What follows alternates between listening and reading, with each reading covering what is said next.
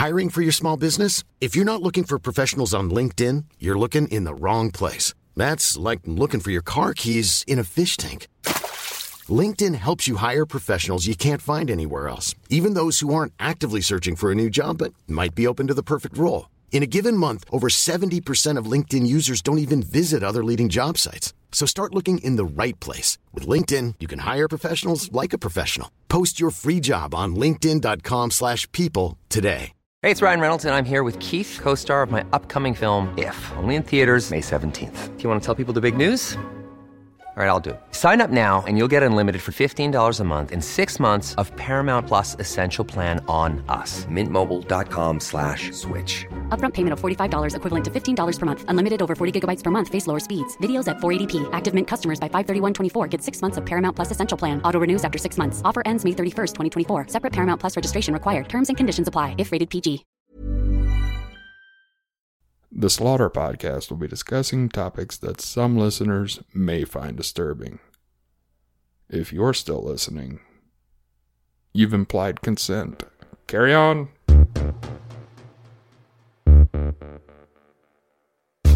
Hi, guys, and welcome to episode 31 of Slaughter. I'm Emma. I'm Lucy. That's it. get on with no one crack. else is here. We've got no other friends. Um, so this week I'm going to be telling you about the Tichborne claimant. Oh. Now, so, it, there is a film of the same name. I didn't watch it, so no one can say that I copied from the film. I didn't see it. I don't know shit, but I'm probably going to watch it afterwards. So it's not a murder, but it was a story that I read and I found it super interesting. So it's from a book which caught my eye in the library because Look at you going to a library. I know. I'm going to keep mentioning it so many times. I had to join specifically for this. um, but I love one of these titles. It's called Fakers, Forgers, and Phonies by. So the guy's called Magnus Magnusson. And I was like, the only fucking faker here is him. That's such a fake name. And I was blabbing on and on and on about how it's stupid a name it was. He's a real guy. He used to present Mastermind. Why is his name Magnus Magnusson? What kind of parent decides on that? Cruel fuckers. And he's real. And, and like, so Tichborne Park is in Hampshire and it's home to, um, it's a large estate. There's a big house there, Tichborne Hall, and it's belonged to the Tichborne family for absolute centuries. Sounds like the Smurfs or the Wombles or something. they all lived in Tichborne Hall, the Tichborne family. At the dark, dark house, there's a dark, dark street, those ones. Some skeletons lived. They did.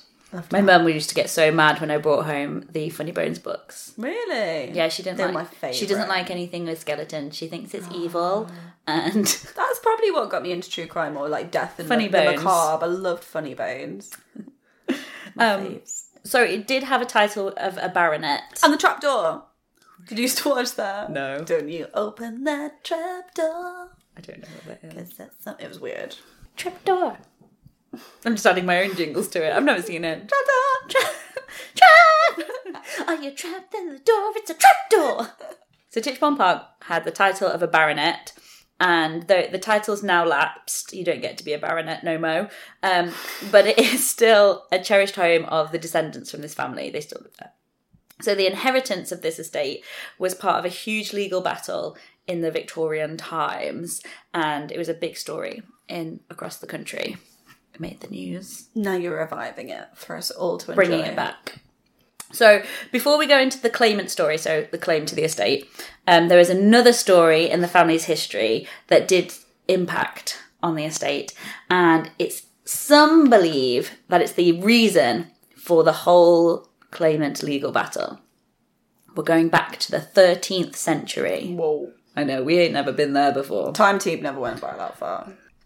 Um, so Lady Mabella Tichborne, she was dying. Okay, she was she knew she was out. And she knew that her husband, the Lord, he was grumpy and he was miserly. And so she asked as her dying wish that every year he would bequest a dole of bread to any poor person who came to the house on Lady Day, which is the Feast of Annunciation, and he would give to them. So that was her one thing. I want you to keep this up every year. And he did agree that he would donate all of the corn from the field that his wife could cover while dying. What?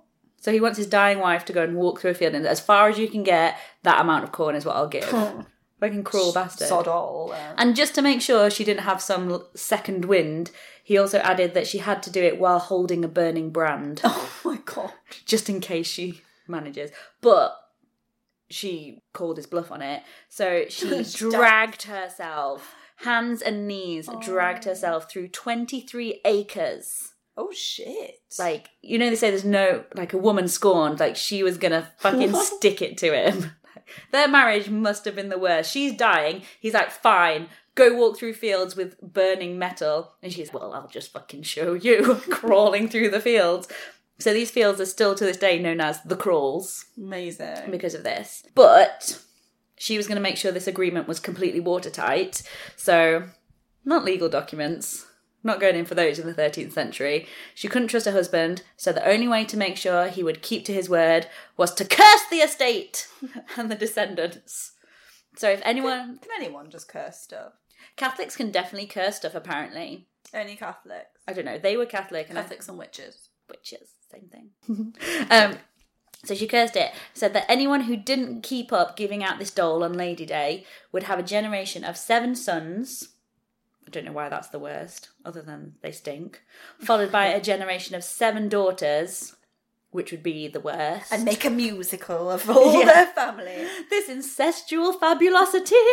um, but yeah, so seven sons followed by seven daughters. So then, obviously, then without any male heirs from the generation of seven daughters, the name would die out and the estate would just collapse. So you've got to keep up giving to the poor. Now, Dole Day was becoming a bit unmanageable. It was basically a riot by the end because all the people from around knew there'd be free food given out on this day. So all that everyone would come, and things were getting damaged. People were getting injured. So by the late 1700s, it's been going for 400 years by this point. So fair play. By the late 1700s, they stopped it. And the seventh baronet, who was there at that time, went on to have seven sons Oh shit. and the eighth baronet, Sir Henry Joseph Tichborne, succeeded him and had seven daughters. You'd think this wouldn't matter too much because the seven sons, like, if the girls don't succeed, then it goes to the second born son. He might have a child that's a, hmm. a boy. But, so out of the seven sons, the first one had seven daughters. We heard about him. So then the second oldest son died unmarried, age 30, no children. The third son did succeed for a while, but he had no male sons. The fifth one, I know I've missed one, but the fifth one was killed during an Indian mutiny at age 18. The sixth one died at 13, and the seventh one was married but didn't have any boys. So it was all left to the fourth brother, James Tichborne, and he went and married a French woman. How dare you? Very dairy. And she was the illegitimate daughter of a really big family in France, the Bourbon Conti. And they did have a son, Roger Tichborne. And he's going to be go. the hero of the story By just getting money. by having a dick. Or did he, as we'll find out? So he would eventually succeed, Roger, it was the idea. So, but things didn't run smoothly. So his parents had a stormy marriage. His mother, Henriette, was known as being particularly demanding and had a dislike of England and particularly English people. Where she'd gone to live. And the particular English people she hated were all of her new family. so she insisted that her husband and her son uh, came and lived with her in France. So Roger was actually born in Paris, and his mother refused to let him attend school because she thought he was too delicate. So he was a proper little French homeschooled boy. Amelie, but the boy version. Hmm. Not seen her. You've not seen I know, I'm a pleb, aren't oh I? my god, I love Amelie. Um, but his Is it because it's got subtitles? I watch everything with subtitles. You know do, this. yeah. So his father, however, he was adamant that if he's going to be an English baronet, he needs to go to school in England and be a proper English gentleman. It wasn't until Roger was 16 that his father was able to get his way. So the eighth baronet, the one with the seven daughters, and Roger's uncle, he died in 1845. So Roger and his father went to England for the funeral. And while they were there, he secretly enrolled him into Stonyhurst College in Lancashire, which was a big Roman Catholic school, and didn't tell the mother and just went home without him. Left him there. He's gone now. Forget him. So she was absolutely livid. But Roger, he loved it. He was Oh. really successful at school, played lots of sports, played bandy. He probably wanted friends. What's bandy? It's hockey for weirdos. I saw some kids playing It's Catholic earlier, so I was like, hockey. fuck you, posh kids. How dare you? So this is when he learnt to speak English fluently because he'd been native French speaker. He is a French guy. I know that shouldn't be surprising. So he learnt to speak English fluently, but it is important to remember that he kept his French accent because he'd been speaking French till he was 16. He had a proper French accent. And he wanted to be cool as well. Well, they didn't like the French in England back then. No, that's true. So when he left school, he joined the army, but he didn't really progress much. He was never made officer because he was picked Too on. French. Well, yeah, he was too French. He also had the nickname Titch from Tichborne, but for a particular reason. He was small. He had a retracted penis. Oh my god. Is that worse than a micro penis? I believe so. Retracted. Like actually up inside, I guess. It's a vagina. I guess so. I hadn't thought of it that way. A vagina isn't an absence of penis. Is It's got its own shit going on. Yeah. But a retracted one is a hole. I mean, he doesn't go into detail about it. I, I feel we need more because does it can it retract Like a Ken doll. and can it then tract as well? Like, does it come out Like when like a tortoise head? an innie nipple that pops out. Do you have one? No. Um, I mean, I don't even know. Magnus Bangston says that he had one. Personally, I think if your name's Titch, I think that sounds like the sort of thing that could be a rumor though, and just stick. Yeah. Like, did you know that French guy's got no knob? Yeah. And then you just spread it, don't actually- you? But um so just to add to his sorrows, he fell in love with a girl who was his first cousin. But the family Probably the only girl he'd ever met. I think so. The family were pretty okay with it. The only problem is that Roman Catholic Church didn't allow first cousins to marry, and they sort of treated him as their own, and they were happy for them to be engaged. But then he started to drink and he smoked, and that actually we don't think you're going to be the one for her. So they, the parents said to her, "Look, you need to be single for at least three years with no communication, and then see where we are at the end of it." I mean, that's pretty harsh. That would put anyone off. Well, that's- that's their plan. Yeah. Um, so before he was to leave and have their three year hiatus, he wrote a secret note for Catherine, his first cousin, and to give to her. He also made a copy of it and put it in a sealed envelope and left it with a friend should anything happen to him. And basically, it said that he promised to marry her. He would come back. They would. She was the love of his life. They were going to be together. You would say that at the beginning of the three years, wouldn't you? Of course. So at this time, he sent it, and he didn't want to go back to Paris. He referred to his Paris home as a hellhole, and he was determined to go travelling while he was waiting for his love. Gap year. Yeah, got three yars. yeah, yeah, yeah. so he travelled. So he travelled to South America, went all around there, and he would always send long letters home to tell them everything that he was doing. He kept diaries of what he was up to. Very prolific writing writer. But in 1854, he was sailing from Rio de Janeiro to Jamaica on an English ship called the Bella. But four days after setting sail, the boat was found capsized with no survivors. I mean, you'd think they'd want to protect him, seeing as he's the only heir.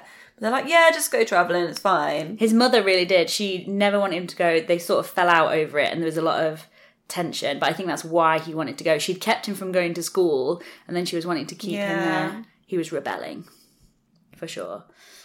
Um, but yeah, so he was declared. Roger Tichborne was then declared legally dead. Oh, God. and his mother just refused to accept it. A lot of people hypothesize that she probably just felt really, really guilty over the fact that their relationship deteriorated, and so she then became obsessed with this belief that he was still alive. She would keep a light burning all night long to guide him home in the hallway. She would regularly get sucked in by down and out sailors who would say, "Oh, I knew him," and she'd give them money so that they'd tell her things about. So that yeah, they'd tell her things about mm. him, or maybe they'd seen him, and she was going around and spending money on these people to try and get information. Nine years later, 1863, she took it up a level and started to place ads in newspapers in South America, in Australia, all across the world, trying and offered a considerable reward for anyone who had information on her son. I mean, she's to get fleeced, isn't she? So, October 1865, so this is now 11 years after he'd disappeared, word had reached an Australian newspaper that a Mr. Gibbs had spotted Roger Tichborne. Yeah, I bet.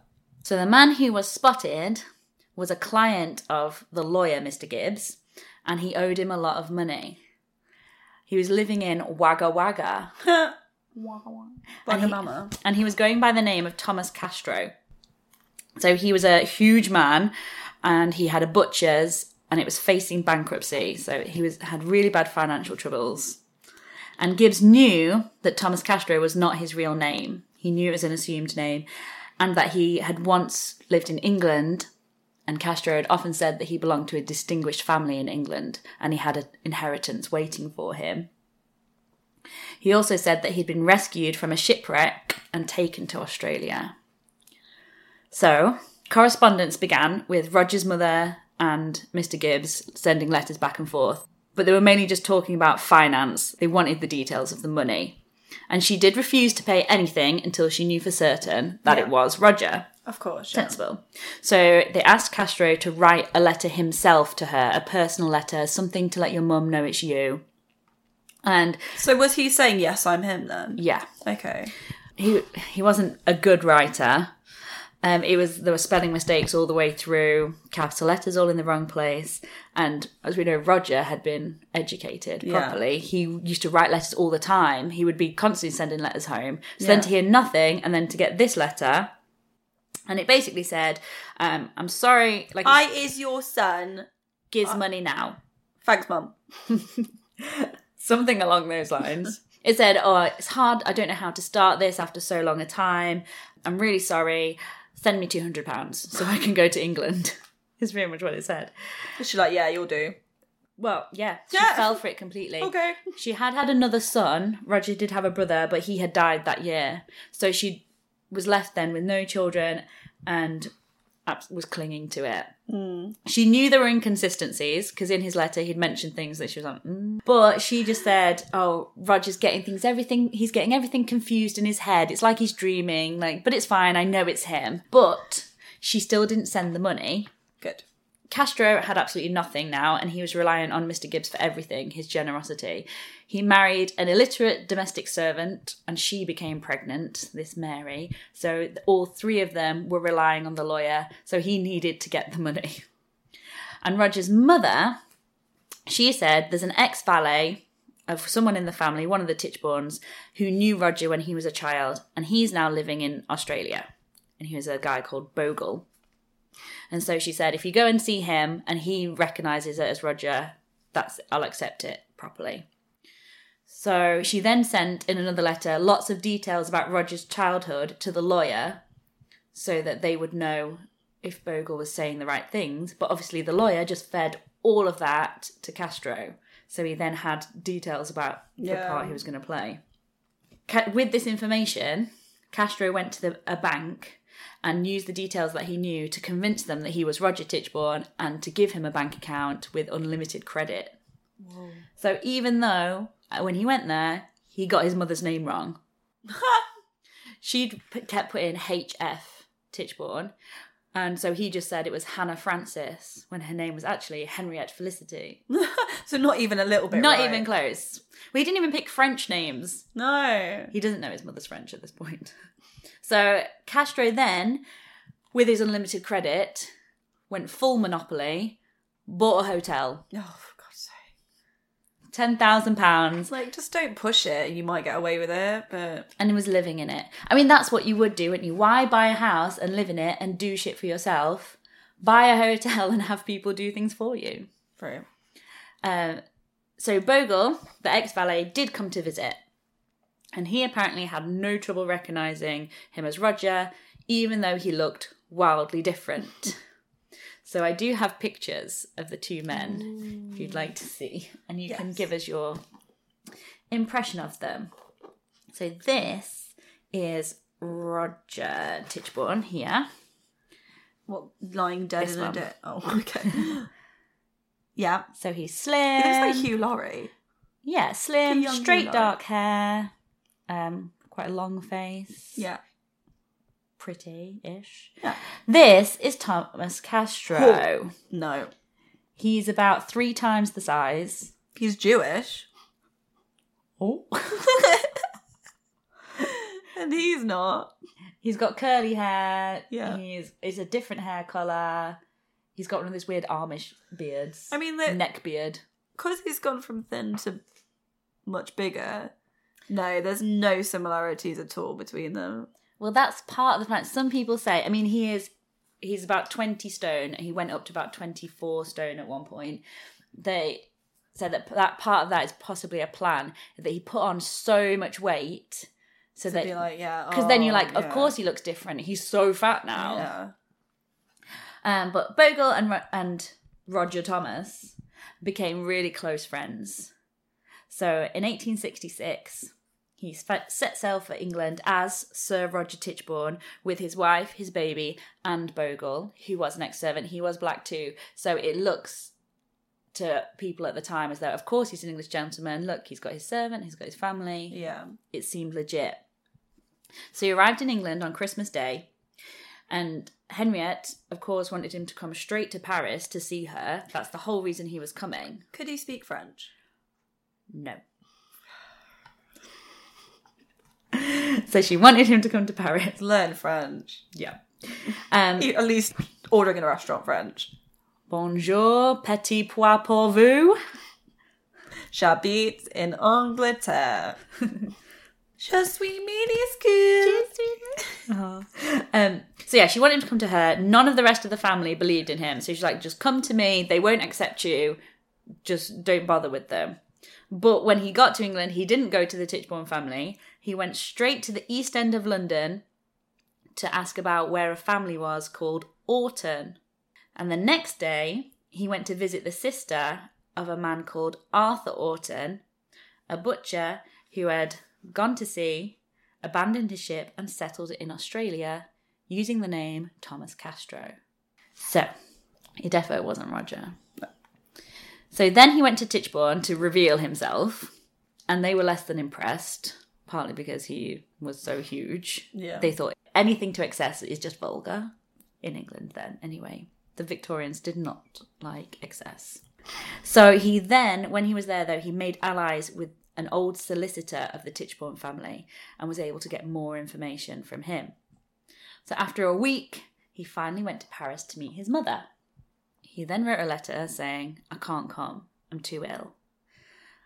I mean, obviously, she was like, This is ridiculous. I've waited months for you to come from Australia. Then you went to England. You're finally here and you won't come and see me. So she went to the hotel to see him. When she got there, he didn't get up. The room was dark. The blinds were closed. He was wrapped up in duvet sausage roll, facing the wall. so he wouldn't even turn to look at her. And she went over, she had to bend over to him to kiss him on the cheek because he was laying down, wouldn't look at her. And apparently she recognized him because he had ears like his uncle's. Oh my god. If you're using ears to identify someone, you're in trouble. Yeah. If they're not even yours or his dad's, they're the uncle's ears, you're really clutching at straws. Yeah. But she just was so happy. She had a son back. She loved him. And she start she then immediately transferred the thousand pound a year allowance for the heir of Tichborne. It had been to her daughter in law who had a son. She just went, Nope, not yours anymore, and gave it away to Castro. You'd think if she was Roger. if she was so keen, you'd think someone else would have done this before. Because anyone, she would have gone, "Yep, done. You're him." I mean, he did have the fact they had to be in another country. Yeah. Um, and they had all these people, Bogle recognised him. He had some validation. Yeah. She also handed him all of his personal diaries back and all the letters that he'd written to her, she gave him back. So you could swat up. Exactly. She's helping out, basically. She didn't even care that he couldn't speak French. Uh, she didn't even care that he. that Spanish I can't even speak English right now. she didn't even care that he couldn't speak French. Roger had a tattoo, which this guy didn't have. Oh my god. Yeah, you could see if he'd got a tattoo after, but he lost a tattoo. He couldn't recognize any family members, and No. he still didn't know her name. so that she basically just brushed it all on the carpet by saying it's stress, it's amnesia. He suffered a trauma in the shipwreck he he doesn't know things. His skin got I don't know, lasered somehow. He had a brain transplant. So then they all went to England. Him, his wife, their baby, um, Henriette. They all went to England, and they she set him up with a house in Croydon. But despite being so thrilled to have him back, eventually she was, still can't fucking stand England Yeah. and left. She also couldn't stand the constant stream of people coming to the house solicitors coming to help him with his claim, moneylenders coming to get stuff out of him, ex soldiers constantly coming in because they were signing affidavits to say that he was Roger Tichborne. So they were all working on this campaign to get him legal recognition, say that he was him. So then there became the two sides. There was the family, the Tichborne family, who were totally convinced it wasn't him. But even other members of the family, not just her then. No, so one said there's a family excluding her, the Tichbornes, they didn't think it was him Okay. at all. They brought his the love of his life, Catherine, his cousin, his ex fiancee. They brought her. He didn't have a clue who she ah. was, and he called her Lucy. Ah. Just plucking names out of places. He did a Luke, basically. Just called him. Everyone's. The family were there. It's not him. Ridiculous. Mm. They were on one side of the lawsuit, and the other side was the claimant, as we'll call him now, because Thomas, Arthur, Ro- Roger, Could be anyone. so the claimant, and they were going around and they were getting as many signed statements as they could. No one from the family, but they were getting anyone who was a soldier to say that they were in the army together. They were going around the local villages, getting people just to say, "Oh, does he look like Roger when he was here?" They'd go to the pub in the evenings and have just go round to everyone and get them all to sign things. I'd sign anything if I was drunk. Yeah. Well, they were saying it's almost like entertainment. People would go out in the evenings and chat in the pub and write these, come up with these stories Yeah. and sign them. And they published all of these um, affidavits in a huge book. So the family, on their part, went into investigation mode to try and find out what the link was between Thomas Castro and Arthur Orton, who he was inquiring about. So Arthur Orton was the, from a family of butchers, and when he was younger, he was too sick to go to school. He had a nervous condition called St. Vitus dance, which like has involuntary jerks and ticks and things. So he didn't go have any formal schooling. And but at the age of 15, his dad thought, right, I know how to cure this illness that's too bad for you to go to school. Send you to sea. if you can't handle school, he's definitely not going to be able to handle a ship. My granddad was convinced the sea air was good for everything. Breathe in that sea air. But to work on one, it's like when you get an episode of Judge Judy and someone's claiming for a jet ski, and she's like, "Well, what's your job?" And I'm like, "Oh, I'm I'm disabled though, but jet skiing, fine. Working in an office, no." Um, so he sent him to sea, but he didn't like it, so he did jump his ship in Valparaiso. Valparaiso. So he did jump his ship, and then he came back, but he came back home from there. He came back home. He worked as a butcher with his dad. In 1852, he had gone to Australia because someone wanted Shetland ponies in Australia. They're like, the, the shit they've got here won't work. The kangaroos won't pull plows. We're not having it. so he was going to escort the ponies to Australia and then didn't come back. He just set up a life there. He then apparently became a member of a sheep stealing gang and so was outlawed and had to assume the name of Thomas Castro and in Wagga Wagga as a butcher, which is where he heard of Lady Tichborne's advertisement. But in 1868, Lady Tichborne had died. So the allowance was stopped to the claimant, and now he really needed to get recognised because he had no money. And he had to inherit the lot. Yes. So the family filed a chancery suit basically because they thought attack's the best defense. It's going to be long, it's going to be expensive. We'll just get him to run out of money. He'll have to drop the case. There's no way he can fight it. They discovered that he had used the name Arthur Orton when he was in Australia, and his brother identified him as being Arthur Orton. So Charles Orton, his brother, said, "Yeah, no, that's him. I know him." and Magnus Magnusson in the book says describes Charles Orton as being a ne'er do well brother. I think fucking he's the only one telling the truth here. Why is he? Oh, he spoilt it. Oh, he's honest. He's done the right thing, but he was available for sale because the claimant was able to buy his silence for a while while he still had money left over. But when his allowance was stopped and he couldn't afford it, Nope. Charles then went straight back to the Tichborne solicitors and signed an affidavit to say, Yeah, he's my brother, Arthur. Sounds. so, needing money, they set up the Tichborne Defence Fund for people to donate to the cause, and he also started selling Tichborne bonds. I think say Tichborne t-shirts.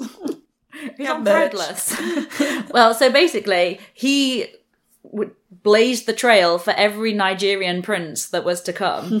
he would say to people, "Right, I'm going to inherit this. If you invest in me now, Yeah. when I take it, I'll pay you back with interest." So it was basically a scam that people are still using today. I'm surprised that didn't work on his brother. Yeah. But he was only able to raise, well, they wanted 100,000. He was able to raise 40,000, but they'd spent it within 18 months on lawyers and everything else. So this was now a huge story for the public, and it mm. completely divided opinion between the upper and lower classes. The lower classes sort of felt like he's being judged because they think he's not fit to be a gentleman and they wanted him to win and they wanted him to succeed. Whereas the upper classes we're all being attacked here if people start trying to take what's ours by birthright. Yeah. So it definitely caused a split. Then the claimant made a move. He tried to he evict the tenant of Tichborne Hall, saying, "I'm Roger Tichborne. Get out of my house." So the the lawsuit came of Tichborne versus this Colonel Lushington. it's fabulous, isn't it? How- Sounds like the a brand. Lushington. Lushington. So they needed that. He thought this will be an easy way to prove my identity without going against the Tichborne family. If I fight this battle of against Lushington, they'll have to say that I'm Roger Tichborne so that I can evict him. But it's not going to be the huge, expensive battle that I'll be fighting with the family. Yeah. So he was trying to go about it a different way. So the claimant had over a hundred witnesses to testify that he was Roger, and it took ten days to cross-examine all of them before the claimant was called to the stand. He was all right at first when it was his turn to speak, but then when he was cross-examined, he was flustered. He contradicted himself, and then they brought up the sealed note that he'd given to his fiancée before he left, and basically said, "If you're him, tell us what you wrote in it." Yeah. And he was like, "Of course, I'm not going to tell you. That wouldn't go against my, that would go against my codes of chivalry. It's private. It's between me and a lover. I can't tell you that." I'm refused. And they pushed and pushed and pushed. So he said, "They were like, why is it private? What does it tell us?" So him being a working class boy, I think, what would you keep private in a letter? He said, "Well, it it we said that we had sex before marriage in the note."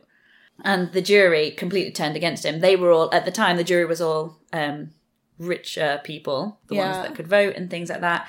And for Victorian England, for him to say, claim that a lady, because it was his first cousin, so she is titled, has had sex with him before marriage. She's now married. Slandered her name. Yeah. So they completely were like, he's ridiculous. He's horrible. We don't like him. So it was 102 days in court Oh my goodness. and they just his case was ruined and the judge ordered him to be detained for perjury so he'd lost the case and said we know you're not So it Roger didn't say it in the note. Did they open the note? oh no the note it said it just said you know i promise i'll when i come back i'll marry you i love you forever that sort of stuff. So it's completely crap. oh yeah it was complete crap so he's then been detained for perjury he was arrested and he was bailed for ten thousand pounds. I don't know where they got it from, but he was released on bail with ten thousand pounds. He was charged on two counts. One was for twenty-three cases of perjury, and one was for forgery because he was selling the bonds that he didn't own. So he had a year before the trial came, and so all that year they were holding public rallies, getting people to support him, trying to build, get more money, get more people to come and be witnesses. So this time the prosecution had 188 days. I mean, it's just insanely long, going on forever and ever. I don't, I haven't looked into it, but this has to have influenced when Charles Dickens was writing Bleak House. Uh, do you know it? A little bit. And at the start, it's all based on this case, Jarndyce versus Jarndyce, which is a chancery case that's gone on for years and years and years and years. They think it's never going to end. So 188 days. They have 215 witnesses for the prosecution, 300 for the defense now. And the defense lawyer, because in this correct case, because it's now criminal, at the time the defendant wasn't allowed to speak. The defense lawyer was having to go it alone, and he was just coming up with wild things. He was saying that it's a conspiracy, everyone's trying to shut him down. He blamed the government, he blamed um, the church, he blamed the family. He even said that the Jesuits were trying to poison him because they wanted him gone, part of the Roman Catholic Church. He just went wild with it, which obviously the judge and the jury were like, what the fuck? so, summing up by the ju- by them, I mean, how uh, it was lengthy. This case has gone a long time, but you're summing up, you're closing, um, summing up by the judge. How long would you say was a, a long amount of time to talk for? Well, for someone to listen to someone Just for summing up, rounding it all up. In conclusion, an hour. 22 days. What? Three weeks, like so. They had to keep saying That's to him, not summarizing. "It's not. That's support. He needs to learn a skill. That's Yeah. summarizing should be brief. But every day they had to go, oh, I'm sorry, can you hold it there? It's lunch. Oh, wait, can you just stop there? We're going home. You would have thought after a day, okay, maybe I'm rambling a bit now. I mean, what? Yeah, what can't you summarize into three hours? We've heard all these people say it's not him. We've heard these people say it is. it don't look like him. He can't speak French. It's not him. Done. Some. Yeah. I've just summed it up. Yeah. Hire me. so, although it took 22 days, the jury were over it. 30 minutes they took to decide he was guilty Yeah, on they all just wanted counts. out of there. Yeah, they That's fucked their lives have become. like years of their I've life. got Like, a job. my children have grown up. Yeah, my business is closed. so they found him guilty on all counts, and he was sentenced to 14 years in prison, which doesn't seem enough for the time we've wasted on this fucking trial. But the maximum sentence you could get for perjury was seven years, so he was given that for the perjury, and then he was given another seven years for, a the. but that went against them. It caused a backlash because people were saying it's illegal to give. If seven years is the maximum, he should get seven years is the maximum. You can't then just say, "We'll give him another seven years because we don't like him." so protests were being held. The Tichborne Defence Association went out, had continued to rally, continued to protest. But Arthur Orton, as we now know him, served ten and a half years and was released in 1884. He was a changed man. He'd completely slimmed down. He'd um, become he'd educated himself while he was in there, so he could write a lot better. He Learned writing. French. He became a Christian. He would meditate on the scriptures, and so when he came out, he decided to start making public appearances using his fame. I mean, ten and a half years ago, he was involved in a court case. The entertainment standard in Victorian England is pretty fucking low. I don't know. Becca Luce got a lot of time in the spotlight. So he'd show up at music halls, circuses, and it says that he was surprised and disappointed that he wasn't well received. People would throw rotten fruit at him. I think, of course they would. Yeah, we've had a sick drag queen come on, and then out bowls this guy and go, What are you going to do on a stage? Stand there and go, I was in a court case.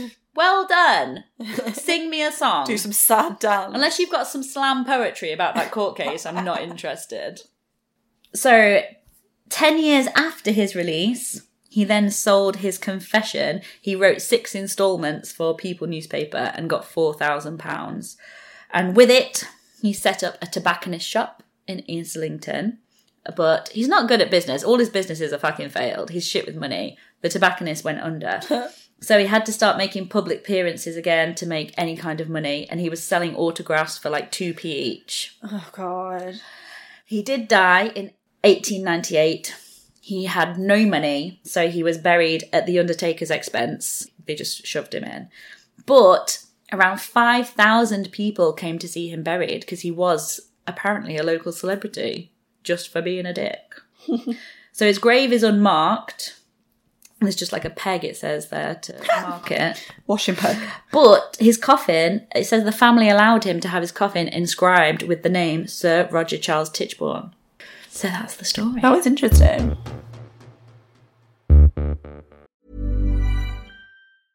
This is Paige, the co-host of Giggly Squad, and I want to tell you about a company that I've been loving, Olive and June.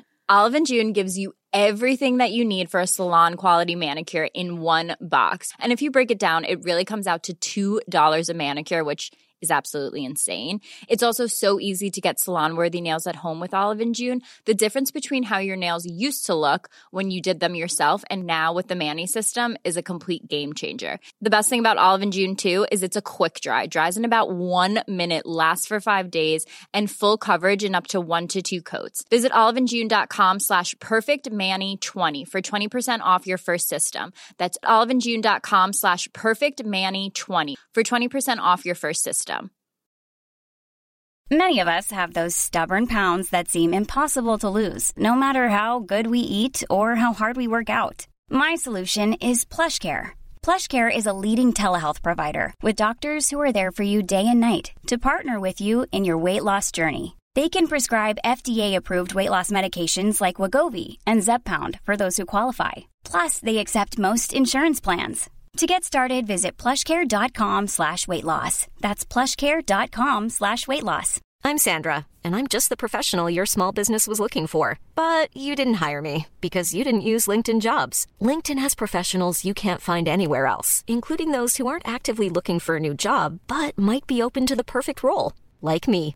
In a given month, over 70% of LinkedIn users don't visit other leading job sites. So if you're not looking on LinkedIn, you'll miss out on great candidates like Sandra. Start hiring professionals like a professional. Post your free job on linkedin.com/people slash people today.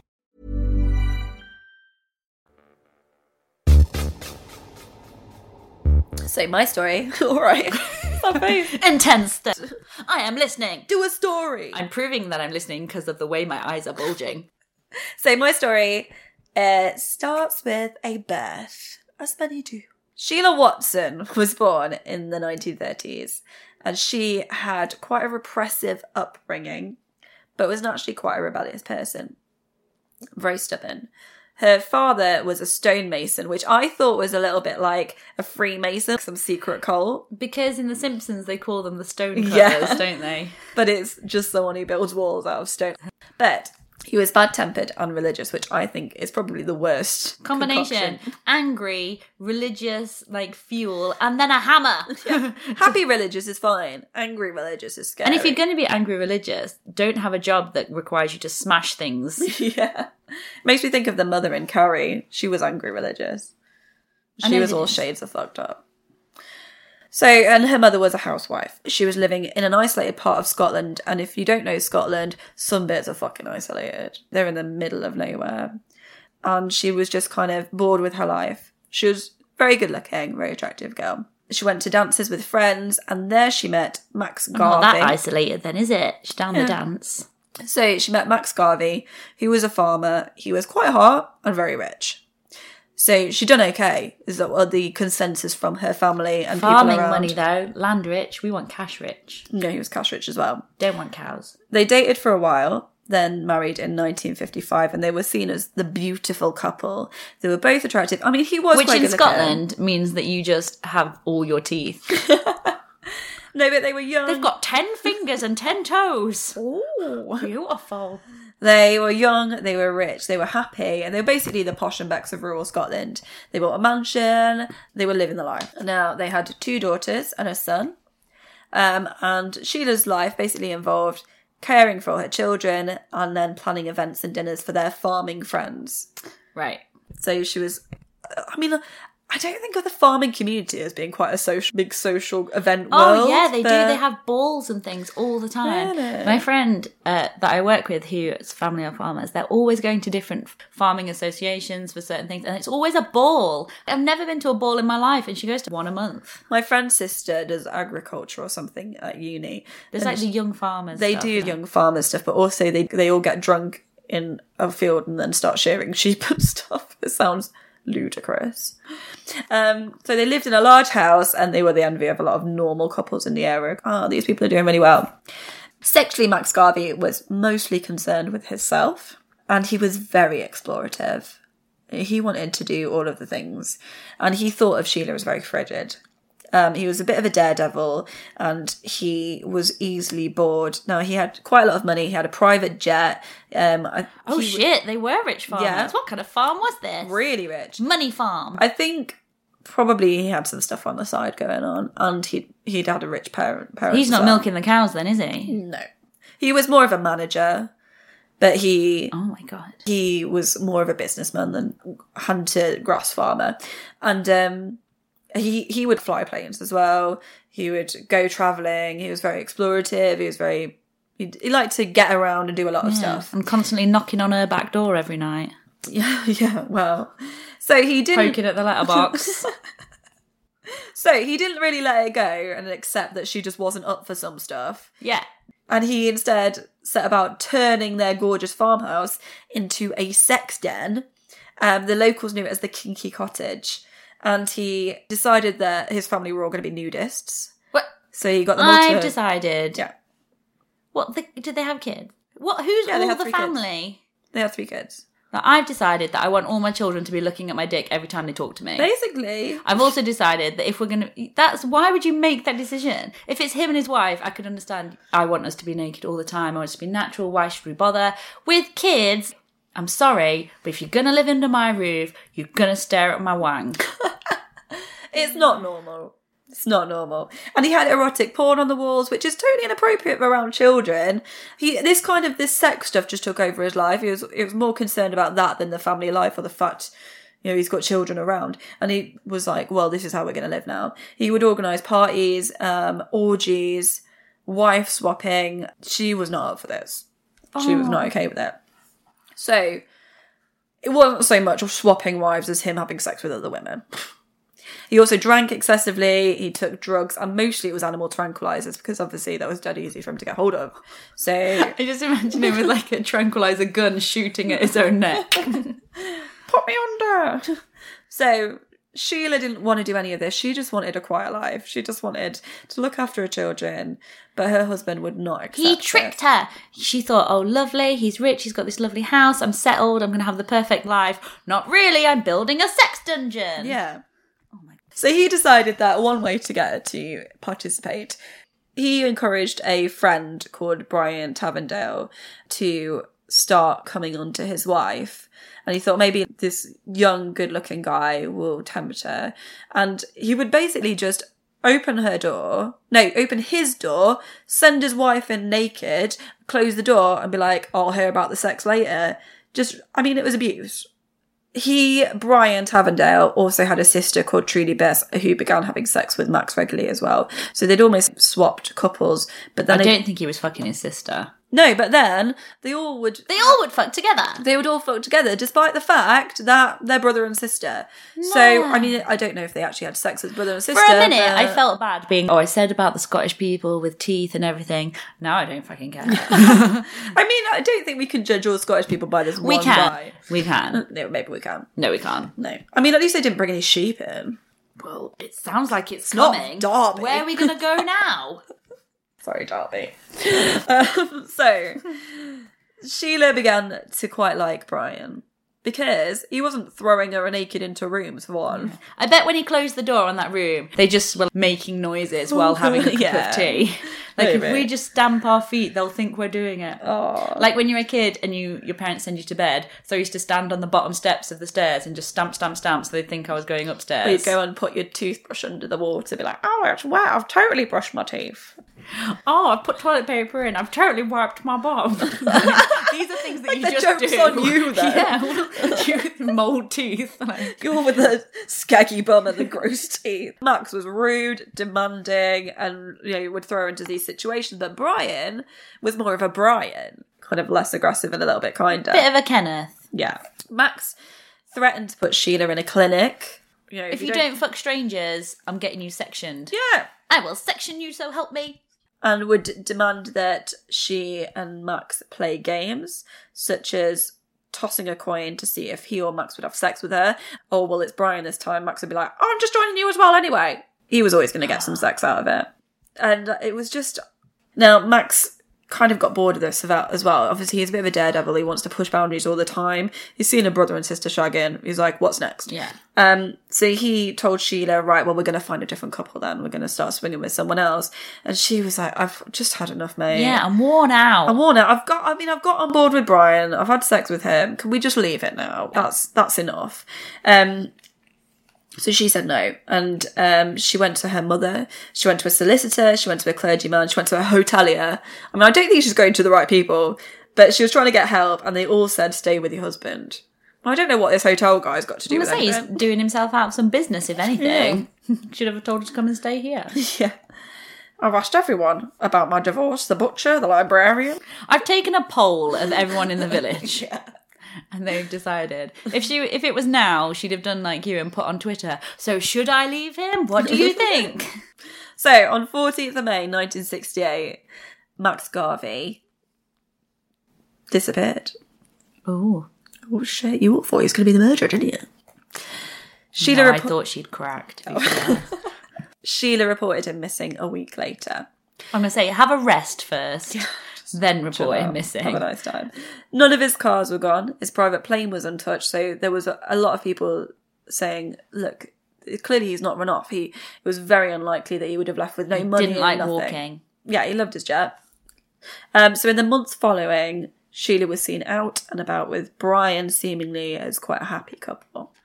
So on August 14th, Sheila's mother, Edith, Well, she's taking an interest now. well, too much of an interest, went to the police and told them she believed Sheila had something to do with Max's disappearance. All right. Thanks, Mum.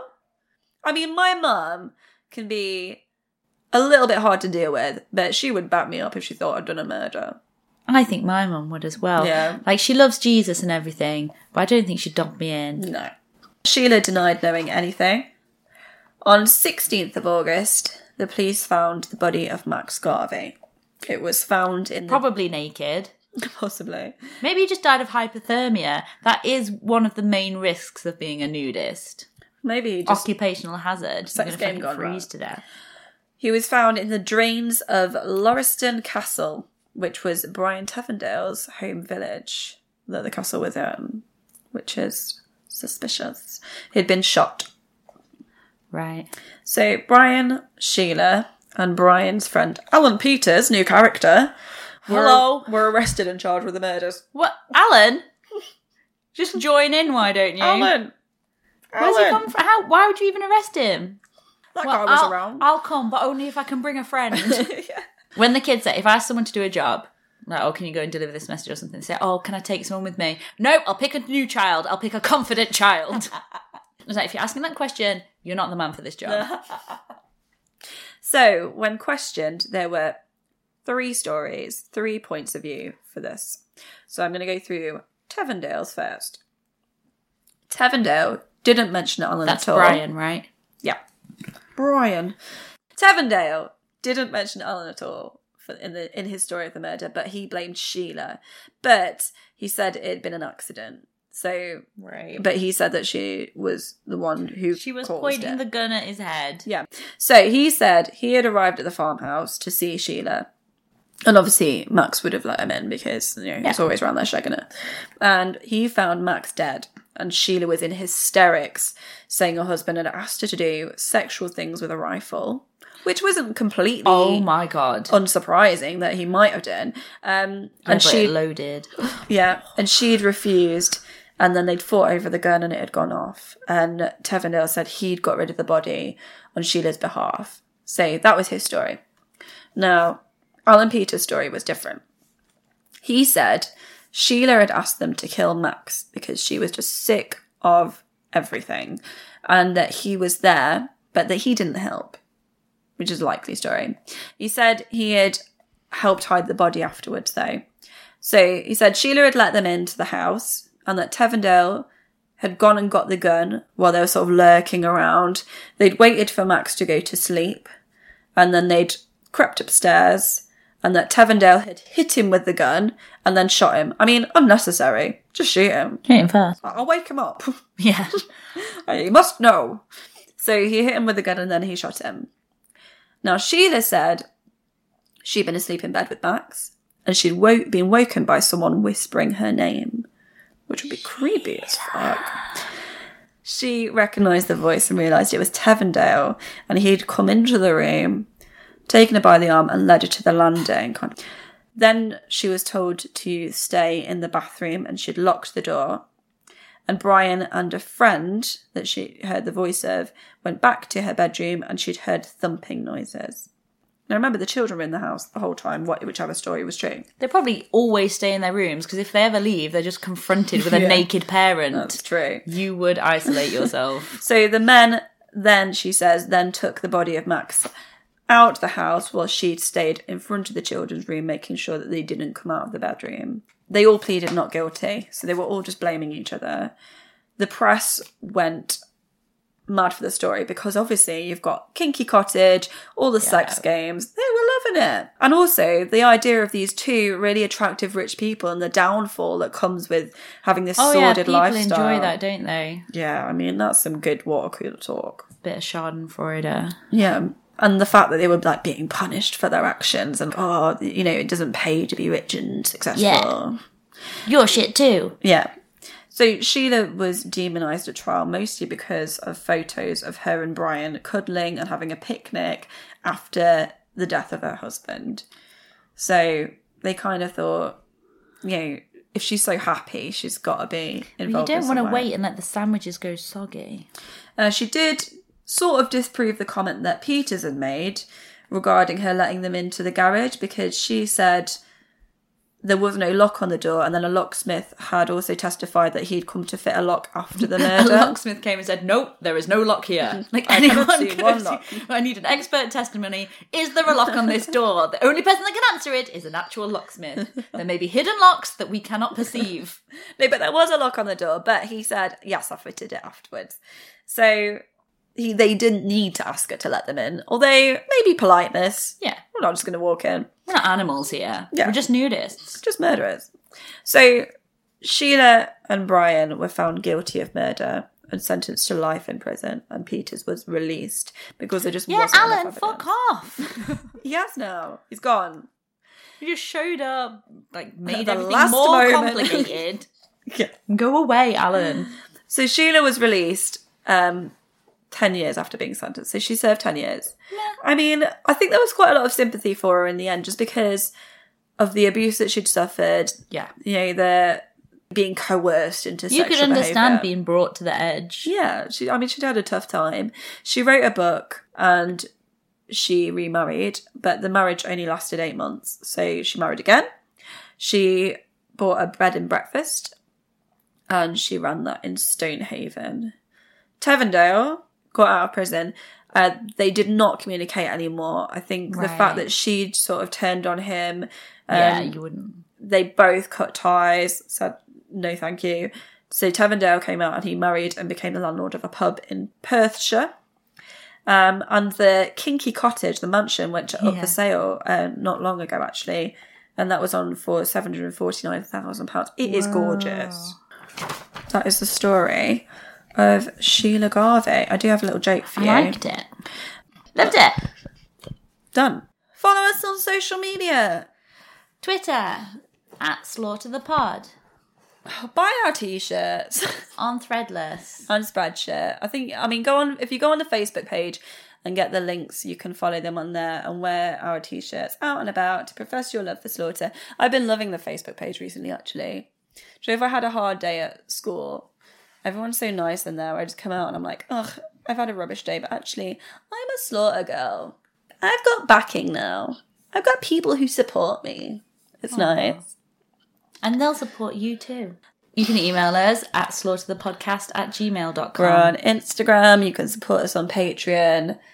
Uh, just or you can just carry on listening. you don't have to do Rate, anything. review, subscribe if you're into that. oh yeah, shit. Do all those things. That's important. Listening to Slaughter doesn't make you a psycho. Insisting that your children are naked in front of you all of the time does.